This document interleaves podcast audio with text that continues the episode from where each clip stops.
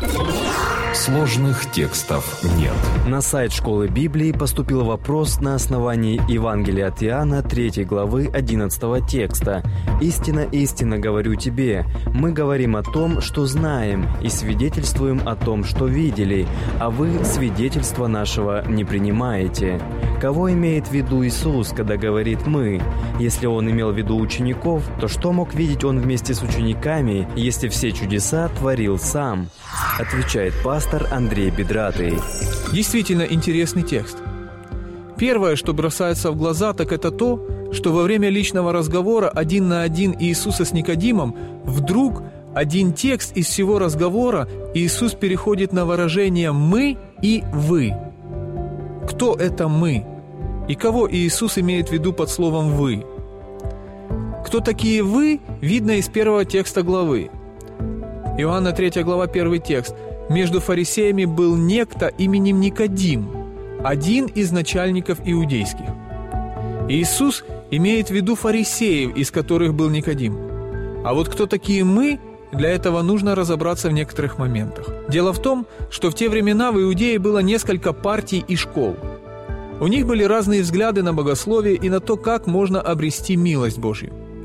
Самые авторитетные из них – это, конечно же, фарисеи. Они были очень популярны среди людей. Это были главные богословы того времени и учили, что обрести Божью милость можно, уча людей соблюдать Тору. И чтобы люди не нарушали Тору, они придумали еще множество правил. В храме же решающее влияние имели садукеи, из их партии был и первосвященник – были также и Есеи, искавшие чистоту в уединении в пустыне. Были также зелоты, считавшие, что иудеи нужно очистить от иноверцев с их идолами силой оружия. Были и другие, менее влиятельные партии. Сами фарисеи также делились на две основные школы – школу Гелеля и школу Шамая. И вот появился еще один равен из Галилеи. Его звали Иисус. Его появление в городах неизменно вызывало ажиотаж в народе – но, как и каждый иудейский раввин, он имел и своих постоянных учеников. Сначала их было 12. После к его проповеди присоединились еще 70. Одним словом, для иудеев это была еще одна равенская школа. И вот представитель одной из школ фарисеев, мы не знаем, какого именно направления, Гелеля или Шамая, Никодим, пришел посетить основателя другой школы, Иисуса – и в таком разрезе становится понятно, кого имеет в виду Иисус под определениями «мы» и «вы». Это фарисеи и ученики Иисуса во главе с самим Иисусом.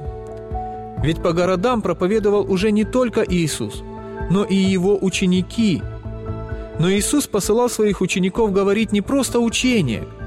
Вот какое напутствие давал Иисус ученикам, когда посылал их в города – «Идите на Ипаче к погибшим овцам дома Израилева. Ходя же, проповедуйте, что приблизилось Царство Небесное». Но проповедь должна была быть не только в словах, но в свидетельстве того, что Царствие Божье приближается со властью. Для этого в следующих словах Иисус повелел им «Больных исцеляйте, прокаженных очищайте, мертвых воскрешайте, бесов изгоняйте, даром получили, даром давайте». Поэтому Иисус и говорит о том, что мы говорим о том, что знаем, и свидетельствуем о том, что видели, а вы свидетельства нашего не принимаете. Иисус послал апостолов, чтобы они делали учениками все народы.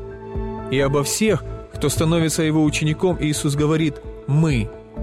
А в Евангелии от Иоанна, 15 глава, 15 стих, Иисус сказал «Я назвал вас друзьями, потому что сказал вам все, что слышал от Отца моего».